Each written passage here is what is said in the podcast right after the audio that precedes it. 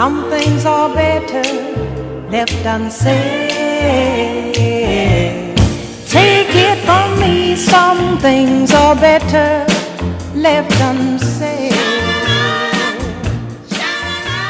Hello and welcome to the second episode of Unspoken. I'm Joshua Healy, and that's my brother Jonathan Healy. And today we're going to chat about immigration, refugees, and people moving to other countries. It's funny, I actually haven't spoken too much about this, and I guess one of the reasons why we are doing it is because it's unspoken. and so, looking excited about this topic. Yes, it is.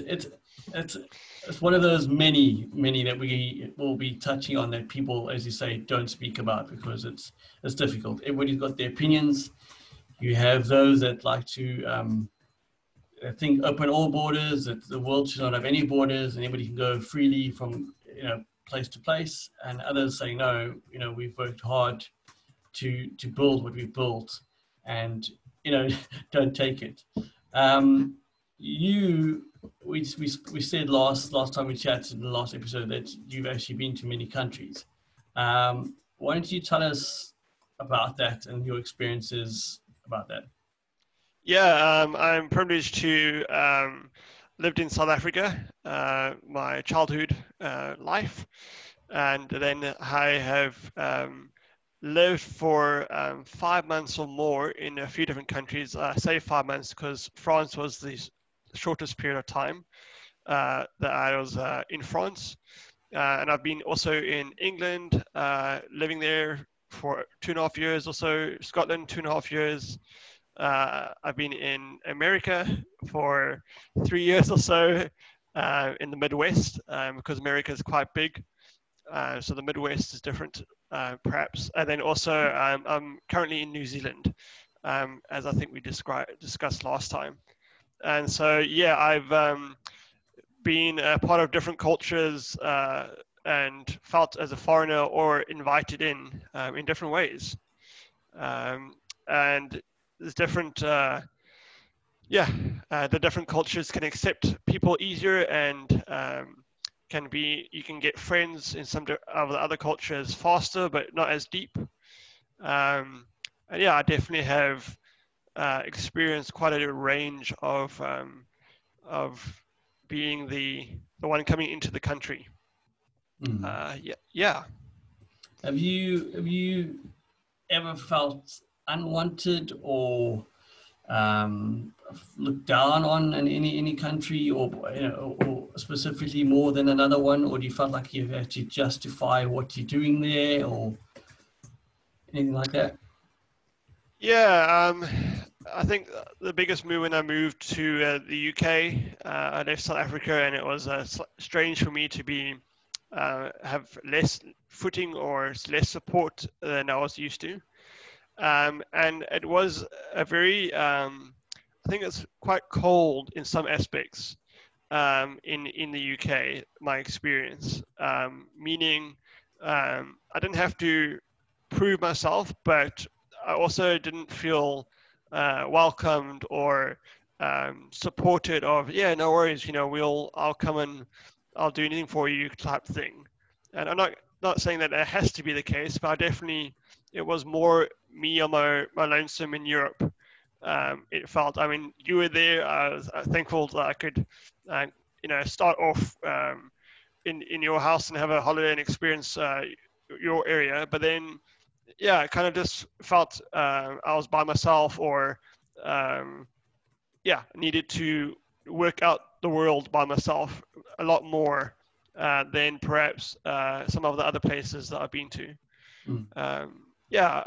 America was welcoming, and felt kind of like I wasn't pushed away in my surroundings, but wasn't really able to go too fast into deeper relationships, as I felt like in South Africa do, and I could be biased with that. It could be, because it was my home area. I just feel like sometimes in different cultures, they're happy to to chat over coffee and chat about life, but then when you want to share the deeper things, things that kind of match to each other, it's sometimes a struggle. France, I was only there for a short time, and my environment was more of the ski season. But having a different language was a bit of a struggle. Okay. Definitely, my experience has mostly been in the English-speaking countries, and so I can't speak to going into a country where too much that you don't understand the language, because that's very hard. How have you? I mean, you've been in a few countries. You know, you've lived in Scotland and England yourself, and raised in South Africa. How did you experience the welcome or the, you know, when you left? Yeah, it was very, very similar to what you have, but I don't know if it was because of me or my, you know, me struggling to fit in or make friends as much as the culture or the people that I'm around. But I landed in Scotland 11 years ago, and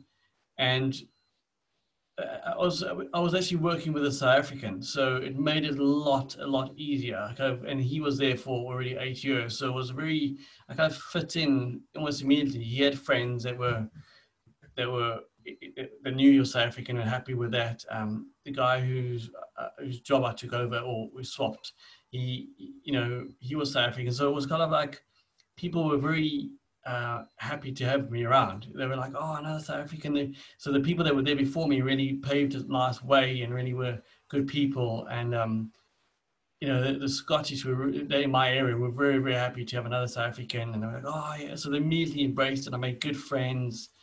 I suppose some sense quite deep friends. You know, there were a few that I'm still friends with. South African friends? No, Scottish. Yes, and I really didn't feel like I had to justify being in the country, really. Where when I moved to England, I felt very non-English. And when people ask you, where are you from? You know, I'm like, oh, well, I'm South African, but, you know, my dad's English. You know, I am second generation English, you know. I sometimes joke saying, you know, I'm the only person in my family tree of, you know, ever that was born in South Africa. You know, in our family tree, it's all, you know, as far as I went and I did the research up to the 1600s, it's all English, almost to justify I'm allowed to be here. I am English, you know, just because I speak foreign. And there's always a sense of you that you are foreign. But I have tried to fit in, you know,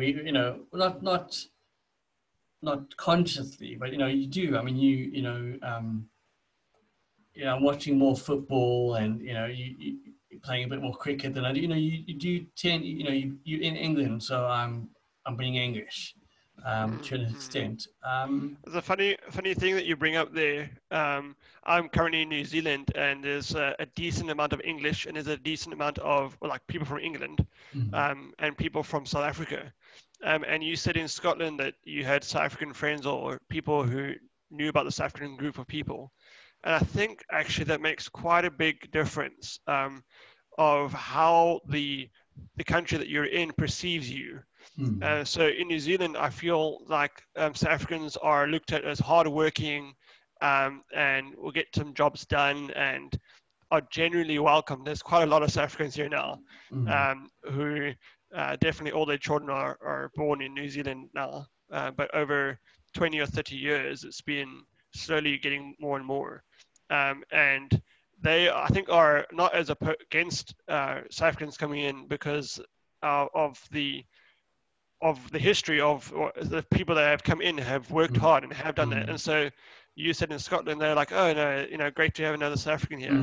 But I think maybe in countries, maybe in England or maybe in other places or different nationalities where your people go that laid the foundation before you lay a certain, that's how it is.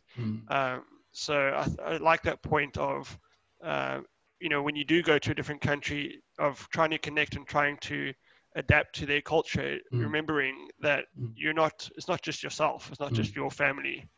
It's about, it might be there's people coming after you.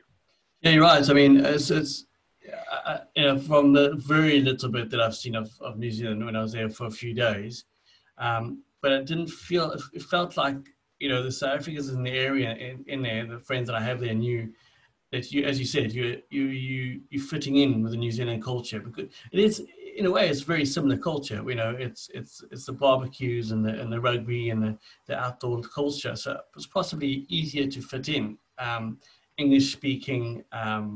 So it's just easier to do that. I mean, it must be a lot harder. Obviously, we can't speak for other people, but I'd love to hear from people watching this that first language is not English, possibly, and, you know, they moved to an English country. Is it how do they find having to speak more English than to be English, because, or be a New Zealander or an American or wherever they've gone, and if they don't speak English the first language, do they find it harder? That'd be quite interesting. Well, I've had some, when I was in America, I had some, a Spanish friend who I'll, Lord willing, be friends with for the rest of my life, called Timo. And he sometimes would get stuck on, his English was totally good. He was Spanish and then his main one. And he just would stop and struggle to think of a phrase or a concept in English, so he knew exactly how he wanted to say, but sometimes people wouldn't understand his phrasing or his thing. And I think, and he's certainly fine and stuff. It's just an example of the way that you think is, it's not just speaking it out, speaking the language. It's a how people look at the world. It's like using a type of phrase that we speak Afrikaans, and you can. One that our two wives interacted with recently is holding thumbs for you, whereas you think you keep your fingers crossed, and that's just like, it's just a different way of expressing yourself. That if you don't know the language or brought up in a different language, you don't have the same colloquialisms or expressions. One thing that has happened though in the biggest thing around in England is Brexit. Yes. It was voted in a few years ago and has managed to come to fruition after some struggles.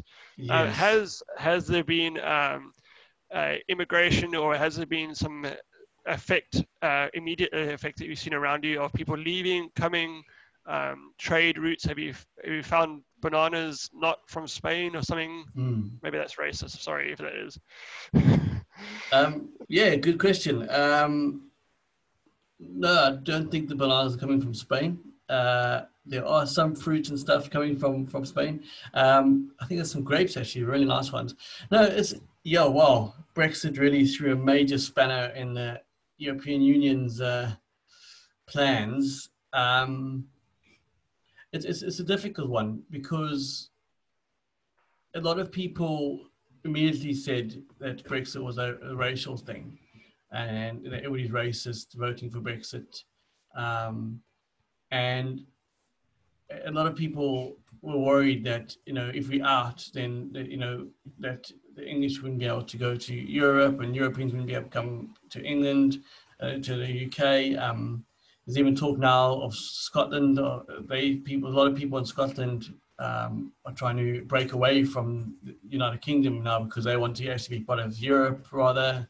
So there's a lot of animosity and a lot of division. I mean, it was a majority win. Yes, I mean that's how you get something through. But it wasn't massive. It was 51% something by 48.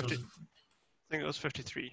Or somewhere, you know, it was very narrow. It was narrow in the sense of massive decisions. You know, it wasn't a landslide, and it wasn't like the whole country wanted to be out or something like that. I mean, there's a lot of European people in England, and there always has been, I think, because we're so close. A lot of, at the moment, especially now with everything happening with COVID-19, is big emphasis on Europeans being in the NHS and helping out and saying, you know, you voted against this and now they're helping you. And but I think from my understanding is why people voted Brexit was that they wanted to make their own rules and be almost sovereign in a way, or independent in their thinking, in their lawmaking, in the way they did things. And they felt or were told or believed, whatever the case is. There's many people have their different reasons for voting, but basically it was big, you know. It's almost like stopping and holding hands with the people next to you. Because of that, the immediate reaction was that France have now said they won't stop any illegal immigrants from crossing the channel. I think it was from January they stopped. And there is a man over here, Nigel Farage, who basically headed up the Brexit, and he often goes out into the English Channel and films boatloads of these of immigrants coming over, you know, these little speedboats, rubber ducks, and they just fill to the brim with people, and they're just coming across, and they just picked up, and he's quite upset about it, and he tends to upset a lot of people or rally them to say that they're all coming in and they're being put into all around them. But basically they're not being sent home, they being taken in and being put into places, hotels, and they're just distributing them throughout the UK. So yes, that's the main thing happening at the moment. Yeah, other than that, I mean, you always get people coming in through the Eurotunnel in the back of trucks, and I think that's standard. I think illegal immigration is standard when it comes to a first world country, because I don't think it's only the UK that's happening, or only America. Well, I'm assuming that it happens to European countries as well. But my thought is it probably happens more to the UK and America because we speak English. I think obviously this is now speculation, but as a refugee coming from not speaking English, or maybe speaking a little bit of English and then speaking their native language. If you're going to go and find asylum or look for asylum or in a country, I think you try and you speak the language or as much as you can. So I think that's my thought of why they're not stopping in Greece, Italy, Spain, France, all the places they could possibly stop before they got to England, and then crossing the water. It's a massive trek, you know, it's a long journey. You know, it's not like they've just gone for a walk, out for a stroll and found themselves in England. I think that's my thought. Obviously, I'm not an expert, so I'm just thinking about it. Well, I think there's it's been happening for a while, and I'm not on that border of the Mediterranean, but there's a lot of people crossing on boats there as well, going into Greece, going into Italy, also on the same type of vessels, and not seaworthy or not, you know, if it's one storm, you know, you find boats and people around, apparently, in the news. Let's just clarify quickly, why are they coming in the first place? Why are they making the journey? Why do we believe, are they fearing for their lives? And if so, why? Or are they coming for a better life? You know, what's moving away, I guess, a bit away from Brexit, to be honest, but yeah, just why make the journey? Yeah, well, there's been a few documentaries about this. They've asked the people what they're doing, where they're from. A lot of them are from Syria, a lot of them from Middle East, and it's war-torn countries. It's countries that have seen war. A lot of them want a better life. They haven't got,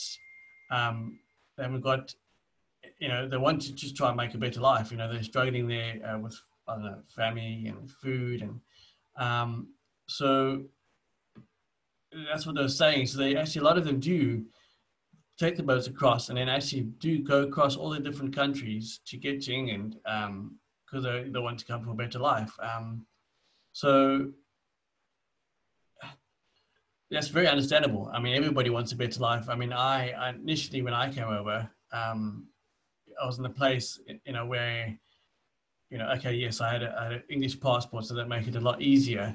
But yes, I mean, I needed to change of work, and, you know, I wanted a better life. I'm like, well, I was only going to go for a year or two. I wasn't immigrating at the stage. I was just going to go for a year or two and then go back home. And then it was easy. Well, not easy, but it's easier life in South Africa to get work for myself in the current situation. So I suppose if people thought like this when they were in their countries where they're struggling and there is maybe hard to get work or hard to get food, you think, well, listen, I'm going to take what money I have and go try and find a better place. I'm assuming that's happening in America as well, where, you know, they're coming up from South America and from Mexico and those places where it's harder to find work. It's harder. And to be very honest, you know, to look at now, you know, let's just say, let's just put the other hat on and say that I'm English now. I'm English, you know, let's say I've been here all my life and, this is my home, you know, and all these people are streaming in and I see them coming in and I'm like, wait a minute, you know, this is my home, you know, what are you coming to do here? I can understand why a lot of them, I suppose, are fearful, don't like it, apprehensive, don't want to open them up, you know, open their arms, welcoming them in. It's difficult, you know, it's difficult because as a Christian, you know, we are taught to love your neighbor. And our neighbor is not necessarily the people on the side of the wall. It is, meaning neighbor, meaning another person, somebody who's not you. And by loving your neighbor, does that mean letting them, you know, opening your arms and welcoming everybody in? Or yeah. Is it? Or do you... Yeah, from a Christian point of view now, what do you think? Yeah, admittedly, it is a struggle. I mean, I know of Germany who has stacks of immigrants coming in, and they've tried to help them in Netherlands and the UK, as you just mentioned, trying to spread them out around. Yeah, I think from a Christian perspective, it's, as you say, loving your neighbor is hard to get past. And your neighbor's literally not the person above you or next to you, then as the Bible would teach, it's about loving the foreigner. The word immigrant isn't actually found in Bible translations, but foreigners or sojourners, it is, and it's the same. It's pretty much a similar direct translation of people who aren't from the area that you're in. And then they've gone across, and so the Bible, one of the easier ones is the Israelites were in Egypt for a very long time, and they were foreigners in that time. And there's a Bible reference that says you were, it's in Leviticus actually. I'll read it out, Leviticus 19, two verses I'm reading from the ESV. It says, when a stranger sojourns with you in the land, you shall not do him wrong. You shall treat the stranger who sojourns with you as a native among you, and you shall love him as yourself, for you were also strangers in the land of Egypt. I am the Lord your God. And so what it's saying was that when strangers come into your midst, whether they legal or illegal, I think they would suggest, wouldn't clarify, oh, it needs to be legal. You should be treating them with love and with care as you would treat another neighbor or a friend, and understand that if you could maybe do that for 10 people or for 100 people or 1,000 people, but the problem is, and you know, even if you're Christian or not Christian, is when it gets to a certain number where it's kind of flooding your area and taking over. I mean, still as Christians, we should we should emulate God. A person called Daniel Carroll wrote a book called Christians at the Border, Immigration, the Church, and the Bibles, discussing this topic as from a Christian perspective. I'm going to quote him. He says, God has a deep love for the needy and the disenfranchised, whoever they are and whatever the cause of their situation. Mm. And I think I'm not in this situation. I'm not surrounded by a mass of people looking to come in. But somehow I think people and Christians in particular should find a way to care and to love and to understand the situation where they're coming from, especially if they're coming from a war-torn country, especially if you are trying to protect your children or your the women who maybe are focused more, then they are hurt and they're broken. And so even in the moments where we can think of many reasons for them not to be here, I don't think we should be turning our backs on people who are hurt or who are broken. And that could be just for the person, from down the street as well, and as a neighbor. But these immigrants have experienced things that hopefully some of us will never experience. Lord willing, we'll never be in a space where we see people being shot on the streets and literally fleeing for your life with bullets coming past you and stuff. And so I don't. It's not a law thing in the Bible per se, where there was laws. The Israelites had to treat the people who were foreigners or coming to their midst as themselves, and the foreigners, to come back to your point about living in the society, they had to kind of go under the laws of the Israelites, but also they got the protection of the law. But I think it's not necessarily about the laws per se. It's more about a Christian culture, a Christian character of love and grace and caring that we should be having. And I believe that's where a Christian perspective should be at, and you should always work out of that. Good, thank you. Some really good points there. Yeah, I mean, you were saying, come under the law of the country that you're going to. You mentioned that. I think that's also a big difficult spot for, I know people here in the UK, I think it seems to be a lot of people struggle with that. In London, for instance, there's an area, I believe it's Luton or something, that area that's very Middle Eastern. They've just all, the people that have immigrated from the Middle East, they've come to the same place, and they've, there are some areas and suburbs and almost towns really that are basically it's like a Middle East in London, and they've got mosques, and they've got their own courts, the Sharia courts, and their own schools, that are Muslim only, and so I think a lot of British people find it difficult, and they feel like, yes, we're happy to love our neighbour if there's 10, 20, 100, maybe 1,000.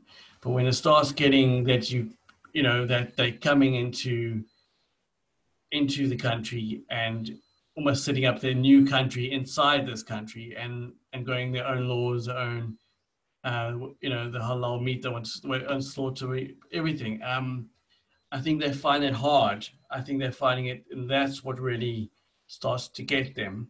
I'm using this particular denomination because that's what I know of. There might be other denominations, it might be Asians, it might be Africans, it might be whoever, South Africans, there might be a big group of South Africans somewhere that have taken over. I know particularly in Wimbledon, in London, there's lots of South Africans that actually live in that area, and there are a few South African shops. But to my knowledge, that's it. They haven't they haven't set up their own Afrikaans speaking courts or like this is our own school only for South African schools. And so I think that I think it's important that, yes, let people in, refugees by all means, let people in. But I think the people that come in need to be almost educated or briefed on the culture, the way of living, and that, okay, you come into Britain, you are now British. This is, you know, like for instance, my wife, you know, as you know, she had to do a life in UK test. She had to study, had to learn about the past royalty, about dates of when things happened, X, Y, Z. And she had to write an exam, had to be able to speak English, had to be really, to get in, to get her visa to indefinitely to remain, she had to really jump through a lot of hoops, which and pay a lot of money, which then a lot of people are not doing. You know, you know, sometimes you'll go to a certain restaurant and speak to them, and they, you know, barely speak English, very, very. So I'm like, well, that's not what, you know, my wife actually speak almost 100% English. What do you feel then, or why do you feel that should happen? I mean, it happened like in Chicago when I was there. There's like a Chinatown area, and you go there and you can get live fish in a shop or boba tea easier, and you know, have a whole Chinese or Asian experience in the moment. You know, I'm not sure about the religions in there, but they were like lucky cats and all that type of stuff. Why do you think it is necessary? Why would you think some people would say, you know, this is England and you should be learning our culture? Why can't the English accept that the mosques are going to be praying 3 times a day? Or, you know, why do you feel like it should be this way around and not caring other way around? Yeah, that's a difficult one. It's almost like I'm a big fan of history and culture, and I've done my family tree. I love museums. I love, especially in the UK, I love going around to the castles and love reading up some castles over 1,000 years old, and you know, the kings and queens have lived here. So I'm a big fan of history and culture, and I believe that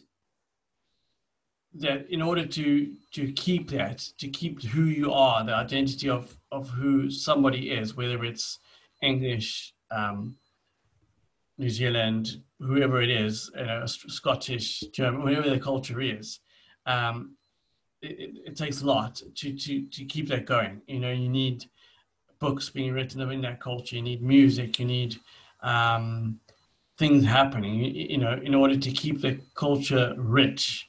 I know there's a big thing in South Africa at the moment where with over the last 30 years of things happening and then change happening, that because so many people have left and so many South Africans have left, and South Africans in general, but also a lot of Afrikaans speaking people, there was a stage where they were worried that Afrikaans would die out because there's just not enough happening, which I wouldn't, you know, I didn't think would happen, because they have the music keep on people, parents are teaching Afrikaans to their children and they're passing it on. Especially in this day and age now where a lot of things are being, as I say, cancelled, you know, cancelling the history and stuff. I think it's important. I think it's important to maintain who you are. And I'm not saying don't take in outside influences, you know, but I think if if I go to a bakery, I'm not going to go ask for a cut of meat. I am there to get bread, or I'm there to get rolls. And so that's why I've gone to the bakery to get what they offer. And I think that's how, in my opinion, how people should see going to another country. If you're going to go to another country, you are taking what they have and you're accepting what they have on offer.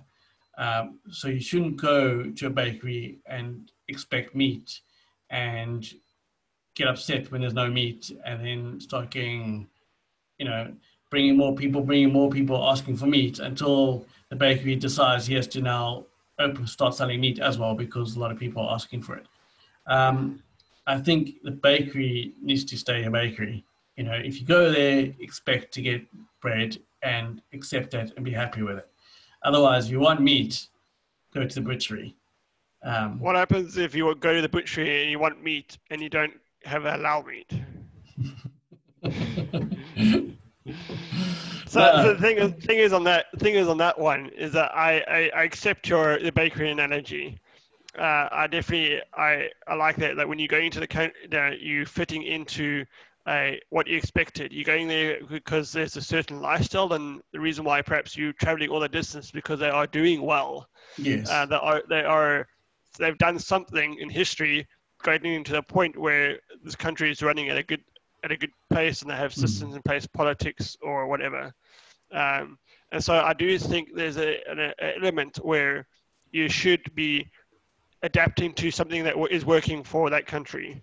But then there is elements of other faith, and we might have to talk about it in a different video.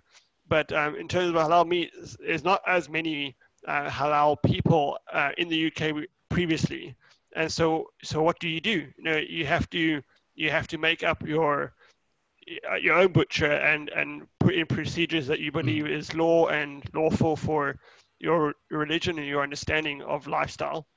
Same as if you're vegan or you're vegetarian, you know, you can't go into a restaurant and there's no options. What do? You make an option. You make a restaurant, or you make a butcher that sells your stuff. And so I don't know where the line is when you go into a country and there's no place of worship for you. You know, then what do? You know, you don't just all of a sudden jump across and say, okay, I'll be whatever that country's religion is, because then firstly your faith isn't that strong. But yeah, I understand that it does affect the area around it. It can affect it when there's more and more people doing that. And I embrace the fact that if you're coming into a country, then you should be very aware of their culture and not enforce your culture onto them. But I'm not sure where the line is of we have to be providing or open enough to be welcomed of another culture and allow them to do the law thing. I struggle with, like, having your own laws, and, you know, like, if you're doing things different to the government, that's a bit tricky for me to swallow, because then that means that the laws that haven't worked, or the laws that are working in your country are being, yeah. So I understand that, but I do think, you know, we have to figure out the line of what is healthy for us, except that that people are different, and people their beliefs are different, and maybe this is why we should be speaking more about these different things, to have an understanding of where are people at and how people are actually feeling they are, rather than just doing a survey of what do you feel like is happening. You can actually have a normal conversation and say, I struggle with prayers at 7 o'clock in the morning, or I struggle with people wearing robes in religion, or having to provide normal meat and having to use different utensils to cut or something like that. And how can you reconcile these two situations?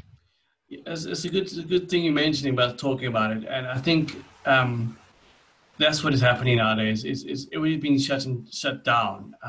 Freedom of speech is being shut down. People are saying, no, you can't say that. Oh, can't say that. You know, you're not allowed to say that. You can't, you know, you're going to get into trouble for saying that. And everybody's been shut down, when actually the conversation should be encouraged. So yes, okay, you can't, I don't know, maybe you can, you know, you should be able to say whatever you like, really.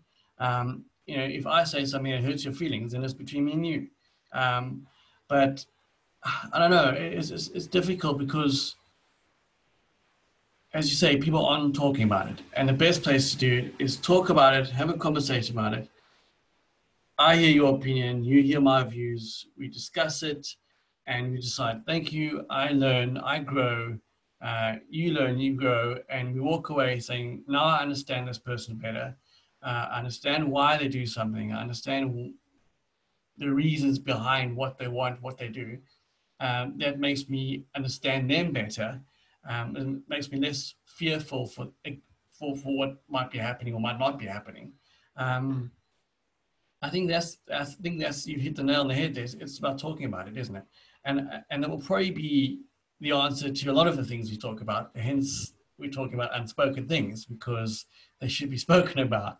So that will probably be the, you know, the trophy of every conversation. But it's definitely good to unpack this one.